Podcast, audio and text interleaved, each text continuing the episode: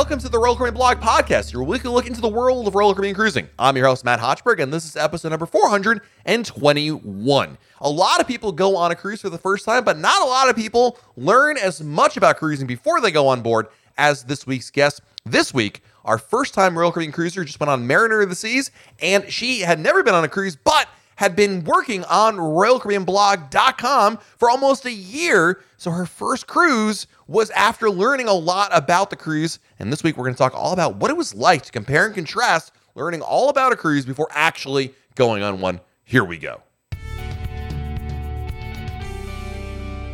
When someone goes on their first Royal Caribbean cruise, there's a lot of things that go on in terms of planning and expectations and whatnot. But I think it's always a little bit different when you've got someone who's trying their first Royal Caribbean cruise, but has actually done a lot of work learning about Royal Caribbean before they actually ever go on their first cruise. Certainly, I always advocate re- researching and learning about your cruise before you get on board. But in this particular scenario, we actually have somebody who was quote unquote working in the space, learning about cruises, and then kind of then took her first cruise. It's kind of an interesting dichotomy, and we're going to talk about that today with our very good friend Jenna. Jenna, welcome to the Royal Caribbean Blog Podcast. Hi, thank you, Matt. Absolutely, and uh, Jenna, if you are unaware, uh, actually does our YouTube video editing. Uh, she's our chief editor. We got to come up with a really cool title for you, Jenna, like uh, uh, Viceroy of YouTube editing or something like that. Yes, that would be good. and uh, when Jenna, when we've been, I've been working with Jenna for about a year now. And uh, when you uh, first started working there, you had never been on a Caribbean cruise, but you finally went on a cruise uh, for the first time on Royal Caribbean's Mariner of the Seas, a four night sailing that I was on as well. So let's start before all this, Jenna. Let's go back about a year ago. And you had never been on a cruise before. Why had you uh, never taken a cruise before? Was there any particular reason or just never got around to it? No, I, there was no reason really. I grew up in Ohio, um, and I had you know a pretty big family, so we would usually just drive to the beach uh, for our summer vacation, or or go to various parts in the Midwest. Um, so I had never really thought about it too much. Um, I do have an aunt and uncle that live in Port Canaveral, so they always talked about going on cruises, and it always seemed really fun. I just never, um, we never did that as our family vacation. So I guess uh, growing and being becoming an adult, it wasn't something I had thought about much. Okay, so just hadn't gotten around to it, kind of thing. And uh, lo and behold, you get an opportunity to cruise. Now, again, what's make this interesting is Jenna would edit the YouTube videos, and what that means basically is I would record the audio for the video, and I would talk about whatever, and Jenna would listen to it and piece them together. And I think that created, in in my opinion, it seemed like it would create a certain expectation or certain, uh, you know. Uh, observation, if you will, about what cruises are for you, having just simply edited them and certain bits of information kind of stuck with you. So, you know, going back to when you were leading up to this first cruise, what were your thoughts going into it? How prepared did you feel by virtue of the fact that you had essentially learned about Royal Caribbean through osmosis? You kind of just like, you know, absorbed a lot of information inadvertently. Yeah, I actually felt pretty prepared for it uh, just because I had edited the videos for close to a year. Uh, and we do two videos a week. Well, now three with the Q and A lives, but two videos, usually about eight to ten minutes long, of about tips and different tricks with Royal Caribbean. So I, I had a pretty good idea of what to expect. However, a lot of my visual knowledge came from the video clips that we use that are provided by Royal Caribbean. So they're very marketing focused you know um, it's kind of what they want to show so i was curious to see what the experience was actually like visually not looking at the video footage from royal caribbean and seeing things with my own eyes absolutely and uh, this was a four night cruise mariner of the seas out of port canaveral we went to perfect day coco cay Nassau, and we had a sea day. Uh, let's start off with the embarkation process. Kind of different. Some of this is brand new for a lot of folks, including yourself, of course, with the pre cruise testing, uh, the check-in times. Uh, what was your experience like uh, with with check-in? How did you what what did you think about that whole process, essentially from leading all the way up until you actually stepped on board the ship? Right. Um, the check-in process was fairly easy. I had a couple technical problems with the Royal Caribbean app, which um, I was trying to figure out, but uh, I scheduled the COVID test ahead of time, which was easy then. But now I think it's more in demand, so uh, you might want to try to schedule your COVID test even more in the future than you think you have to. Um, and then I got to the cruise terminal and I had a SeaPass card for my sister or the the set sail. What's the boarding pass called? Set sail pass. Yep. The set sail pass. Yeah, I had it for my sister, but it wouldn't show up for me. So I had to kind of ask them why, and I had a couple technical problems. But other than that, it was really easy. You know, you did the little wellness check at the terminal, and then you pretty much immediately boarded the ship. They gave you a wristband uh, if you're vaccinated, and then a tracelet for contact tracing. Yep, and uh, I forgot. To, I neglected to mention that your sister was with you on board as well, so that did help. You know, kind of have somebody else there, and again, someone else who's brand new to cruising, and uh, right. And, and uh, she knew she knew nothing before. I knew I knew more because I, I've done the videos, but she didn't know anything. Okay, that's good. I mean that that almost Mm-hmm. it's kind of funny how you were kind of like you know have a little a little edge on her in terms of her of knowledge about what to expect, Right. even though both of you have been on the exact same amount of cruises. Mhm. Um, so you get to your, let's talk about your stateroom. You had a balcony room. What'd you think about it? Was it was it what you thought in terms of size, amenities? What were your were your thoughts on all that? Yeah, I, I loved the balcony room. I thought it was great. Um, size wise, I, I think it's pretty standard. I'm not too picky about anything really in particular. So it was good for me. There was a couch there, a desk area, and the bed.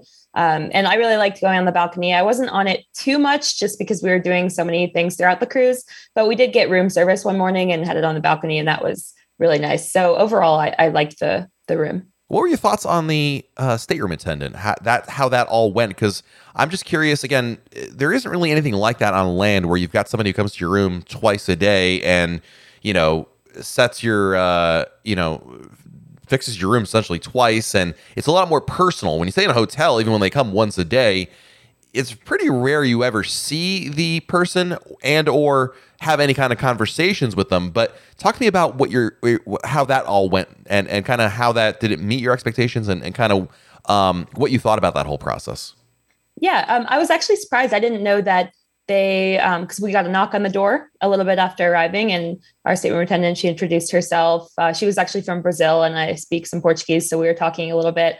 Um, and yeah, I mean the room was really clean. I didn't see her too much because we were pretty much in and out of that room, rushing around the ship the whole time. Uh, but I thought it was a nice, nice touch. And I had a lot of camera equipment everywhere, so she was able to, you know, fix up the room and make it nice, even though there was a lot of equipment around. Absolutely. Wow, that ma- that makes sense. Um, so Mariner of the Seas, obviously a, a great ship. I've been on there so many times, I've lost count already at this point. Uh, what'd you think about the ship? Uh, I know we talked about this when we were on board. I was I was kind of curious. You know, it's when you see things that are only in photos or video in this case. You know, it, I don't think the scale is ever hard, is easy to to to grasp. So. Um, what do you think of the ship in terms of its size? Was it what you expected? What was uh, what stood out to you about Mariner of the Seas the most? Right. Um, so I had seen a lot of Mariner of the Seas aerial footage from the drone that Royal Caribbean has. So, but you can't really get the true scale size just from looking at that. So um, I was pretty impressed by the size. I have no expectations from previous cruise ships or anything, but I really couldn't believe that all of that could fit on a ship and it could still float.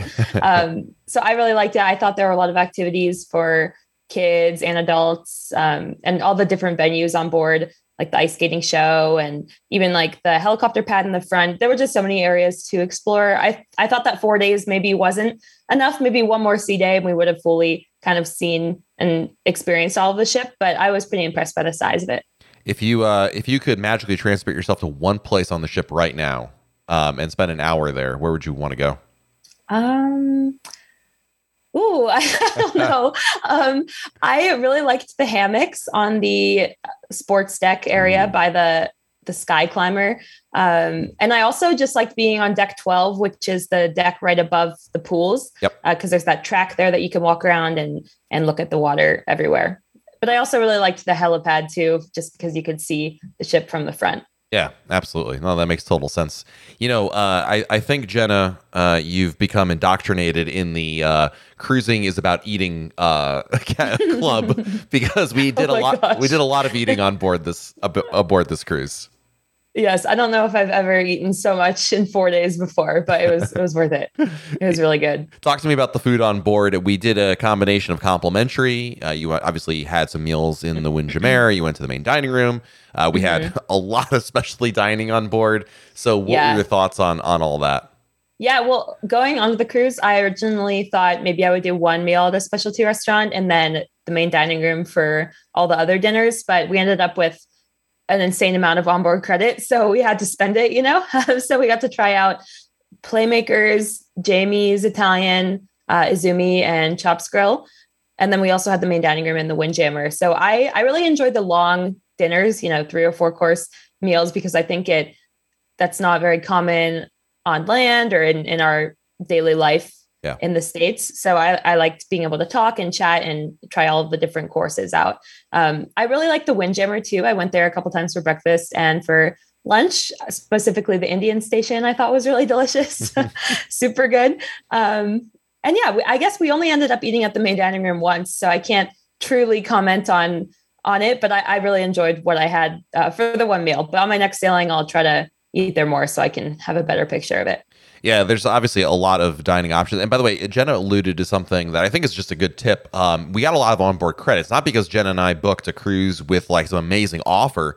Uh, mm-hmm. Royal Caribbean is currently running uh, as part of their Cruise with Confidence program their best price guarantee, and essentially you can reprice your cruise all the way up until final payment date. And thanks to a lot of price drops between when we booked and our actual cruise date, we ended up each with about four hundred dollars of onboard credit, which was which is a lot of money on a four night cruise to spend. right. And uh, it was it it went to a good cause. Let's put it that way. We certainly made good yeah. use of it. Mm-hmm. Um, so let, let me ask you this: of the I, I we've gone through this exercise uh, in person, but for the sake of the podcast, we'll do it again. Uh, I'd like you to rank Jenna the specialty restaurants that you dined at in order of preference from one to I think four. Oh you, no, you I don't know. I was thinking this would be a good blog post, but then I realized I couldn't rank them all because they're so different. Um, let's see. I don't know. They're all just so like completely different cuisines, right? Yeah. So it's it's quite hard. I I love Italian food, so I really liked the fresh pasta at Jamie's, but I also really liked how fresh and kind of seemingly healthier all of the food was at Izumi. Um, and then, I mean, Playmakers, you can't beat a beer with nachos. Mm. And then Chops is just good for a more like fancy meal. Um, so I don't know. I guess if I had to pick one to go back to, um, maybe Jamie's or okay. Zumi. or playmaker or, playmaker. or Chops. yeah, there's I mean there are a lot of good options there and uh you know, it's it's it's not easy, but uh, it is a lot of good food. There, there's no doubt about mm-hmm. that.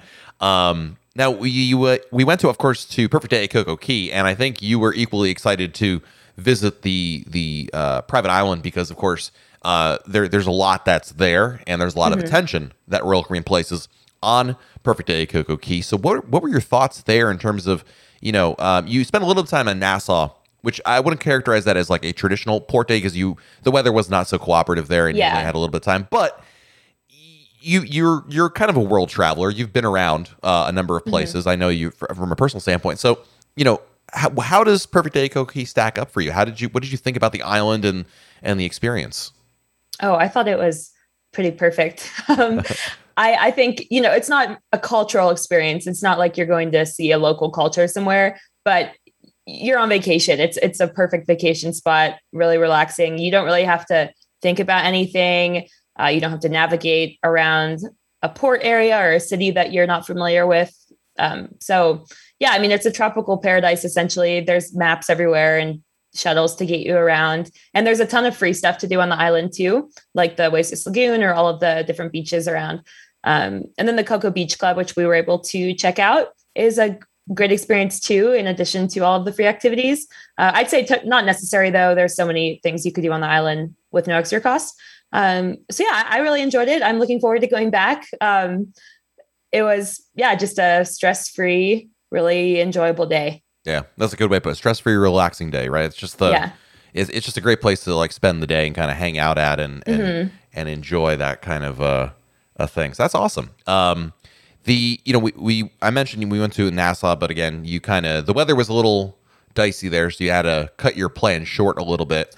Yeah, I think Nassau it's still kind of opening up after the industry shut down, so it's a little quiet. But maybe yeah. that was just because we got off pretty early in the morning. Absolutely. Um, so you've got that. You know, getting back on board the mariner of the seas, uh, the evening is, I think, a big part of what you do on a cruise ship, right? Because that's there's evening. We talked about the dining aspect, but there's entertainment, there's bars, there's lounges, Mm-hmm. um, uh, there's the. Uh, I mean, you can go to the gym. You actually you went to the fitness center a couple times, and Yeah. uh, you know check that out. So you know what stood out to you? What were your favorite things to do on the ship uh, after dinner or you know in the evening time? Let's let's say. Okay. Yeah. Well, when we weren't at a three hour meal that encompassed the whole evening, um, I I really liked going to the shows, particularly the ice skating show. I I would have gone again probably. I just ran out of time. Um, so I liked doing that. I liked going up to Ellington's lounge. Yep. Uh, it has a nice view of the pool deck, and they would sometimes have music going, and it was just a nice area to people watch from from above. Um, what else? Let's see just kind of walking around. I liked walking on the track of the pool deck Yeah. and hanging out in the Royal Promenade was always fun. So yeah, I guess most evenings we were maybe at dinner, but the, the ones that we weren't, I was doing those things. Yeah. And uh, I'm going to link to an article that Jenna has written already about the things that you learned from being on a Royal Caribbean cruise. And there were a couple here that I wanted to, to talk about. Well, number one is the crew members. And this kind of was a pleasant surprise about how friendly they were. Yeah. So I've never been in any kind of all inclusive vacation. I've just never done that. So maybe this is the case in all of those areas, but uh, I was extremely surprised by how friendly everyone was. They pretty much all recognized me by the second day, which may have been because I was carrying around a giant camera, but um, I, they would just talk to me. Or if I, I brought my laptop down to the Cafe Promenade one day to get some work done and they would come and chat with me and uh, were just curious to what I was doing. So that was really nice. Uh, yeah, all the crew members were fantastic. Yeah. Um, something else that I was kind of interested by was the fact that you really like the sea day. Yeah, I I love water, like being out in the water. Uh, I've done some small day trips on like smaller boats, but never completely out in the open like that. It was always more near shore. So I really enjoy just watching the water around me. I think that's just beautiful to look at look at the scene around you. And you could do you weren't in a rush. So I woke up and I wasn't rushing to get out of the boat to go explore. We kind of could just take it easy and like finally more have time to enjoy the the pool and the the other areas around the ship without being tired from port or being gone all day. Yeah, uh, it makes it makes a lot of sense. And uh, your thoughts on the ever debatable drink package? And uh, you did not get a drink package this particular cruise, and uh, you wrote about that. You kind of you, you kind of thought about you know the, the both sides of the coin essentially, but you kind of decide are you basically you think your team no drink package or team drink package, or haven't really made a firm Um, decision yet? I think it probably depends on the scenario that I'm in. So on this cruise, we had the onboard credit, so I I knew I could like get drinks pretty much whenever I wanted. That was one factor. But also I was doing some work, so I, I couldn't be drinking all day, or else I might not be able to operate my camera. So um, so I did not purchase one. However, if I were strictly on vacation and I just wanted to relax with a drink in hand all day, I, I see the benefit in doing it. Um, so, but in this scenario, it didn't really make sense for me. Fantastic. Well, it's. It, I mean, it sounds like you had a good time. It looked like you had a good time, and uh, it's. Uh, I, I'm glad that you enjoyed your first cruise because it's. Uh, this is a very addictive hobby or or way to vacation Right. that, that only uh, descends from here. So, welcome to the club, and uh, hopefully, we'll have you on some more cruises going forward. Yes, hopefully.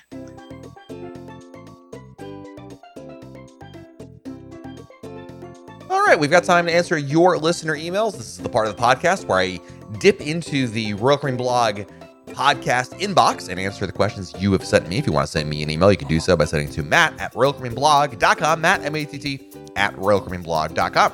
Our first email this week comes to us from Peter, who writes, Hi, Matt. You rule thanks to the podcast. We're seasoned cruisers, but embarking on a new approach. We just changed our balcony stateroom on the Thanksgiving sailing of Adventure of the Seas out of Galveston to adjoining interior staterooms. This is a first for us, thanks for the input from this podcast. Our kids will be 9 and 11 at the time of the sailing, a brother and sister duo who are more than tired of sharing vacation beds. Since all of our sailings to this point have been four of us shoehorned into a conventional balcony room, what might we be not thinking about as we look ahead to life in two rooms? All the best, Peter. Peter, thanks for the email. First of all, this is a great tip for any families out there. Stop sharing your room on a cruise. I mean, you can, but I don't recommend it. I mean, you love your family, you love your kids, but sleeping in the same room as your kids is like the far from ideal. I won't say the worst possible thing, but it's not what you should be doing. Booking two connecting rooms uh, can sometimes be not that much more money, if actually less money, than booking one room. In fact, if you go from uh, two balconies to two connecting interiors, as an example, more often than not, it's actually cheaper than you think. So, anyway, that's the, the, the moral of the story here for Peter. But what is he not thinking about? Number one, you're gonna have an extra bathroom. So, uh, you know, that means uh, I think obviously you want to bring your kids toiletries and shampoos that they prefer versus what you and your wife might prefer. That's probably the most important thing right there. Number two is something that you can't actually do on adventure of the seas, but something for food for thought for later on when you're on a different ship. And that is to ask for the balcony dividers to be removed from your stateroom by your stateroom attendant, I should say. Uh, on adventure, you can't do it; it's actually physically not possible. But on most other ships, you can have the balcony dividers opened up. So that'd be number two. Number three, uh, because your kids don't want to share a bed, you probably should let them know. Uh, you can do this in the before the cruise in your reservation, but not a big deal if you forget to do it later on. Uh, separate the beds, basically. Again, your stateroom attendant can do that on the fly, but something to you know save a potential. I can't believe we have to sleep in the same bed. Like that kind of a fight when you get on board the ship. I've been there. It's like no, relax. We gotta tell them about that. Uh, that's number two. Um, the other thing you might want to consider also is a, and again, your kids are are uh, not quite little kids. They're nine and eleven. You know how you feel about leaving them behind in the room. Some families will prefer to, you know, have uh, purchase the internet package so you can text each other. You might want to do the whiteboard. I think the whiteboard thing works better for older kids, but you know, something along those lines. But otherwise, it's pretty much the same experience. It's just like having like your mini suite. You've got a separation from them. So enjoy it. You're gonna love it, Peter. I think they are they are as well. It's really really helpful, especially like in the mornings. Like if you're an early riser and they want to sleep in, you want to get coffee. You're not gonna wake them up or less likely to wake them up anyway by leaving the room. So definitely a good good strategy right there. You get uh, Matt seal of approval right there. Our next question today comes from Israel C, who writes, I was looking through the Royal Caribbean blog, but didn't find anything directly. Do you recommend any specific travel insurance that has COVID coverage as part of it? We're coming to Orlando to go on a Harmony of the Seas cruise January 23rd. We arrive on the 19th to do a little bit of a Walt Disney World uh, uh, from the 19th to 22nd. Our nightmare scenario is on the prior COVID test. We're both vaccinated. One of us has positive, we can't go on the cruise, but uh, are in Orlando till the 30th. We have the Royal Caribbean insurance, but probably need something for the four days beforehand. Any suggestions on the easiest way to take the COVID test for the most of us don't plan to rent a car? Seems as if it would be weird to Uber to a COVID test. Uh, thanks for the email. I would say no, I don't think it's that weird to, to Uber to a COVID test. I think a lot of people do that anyway.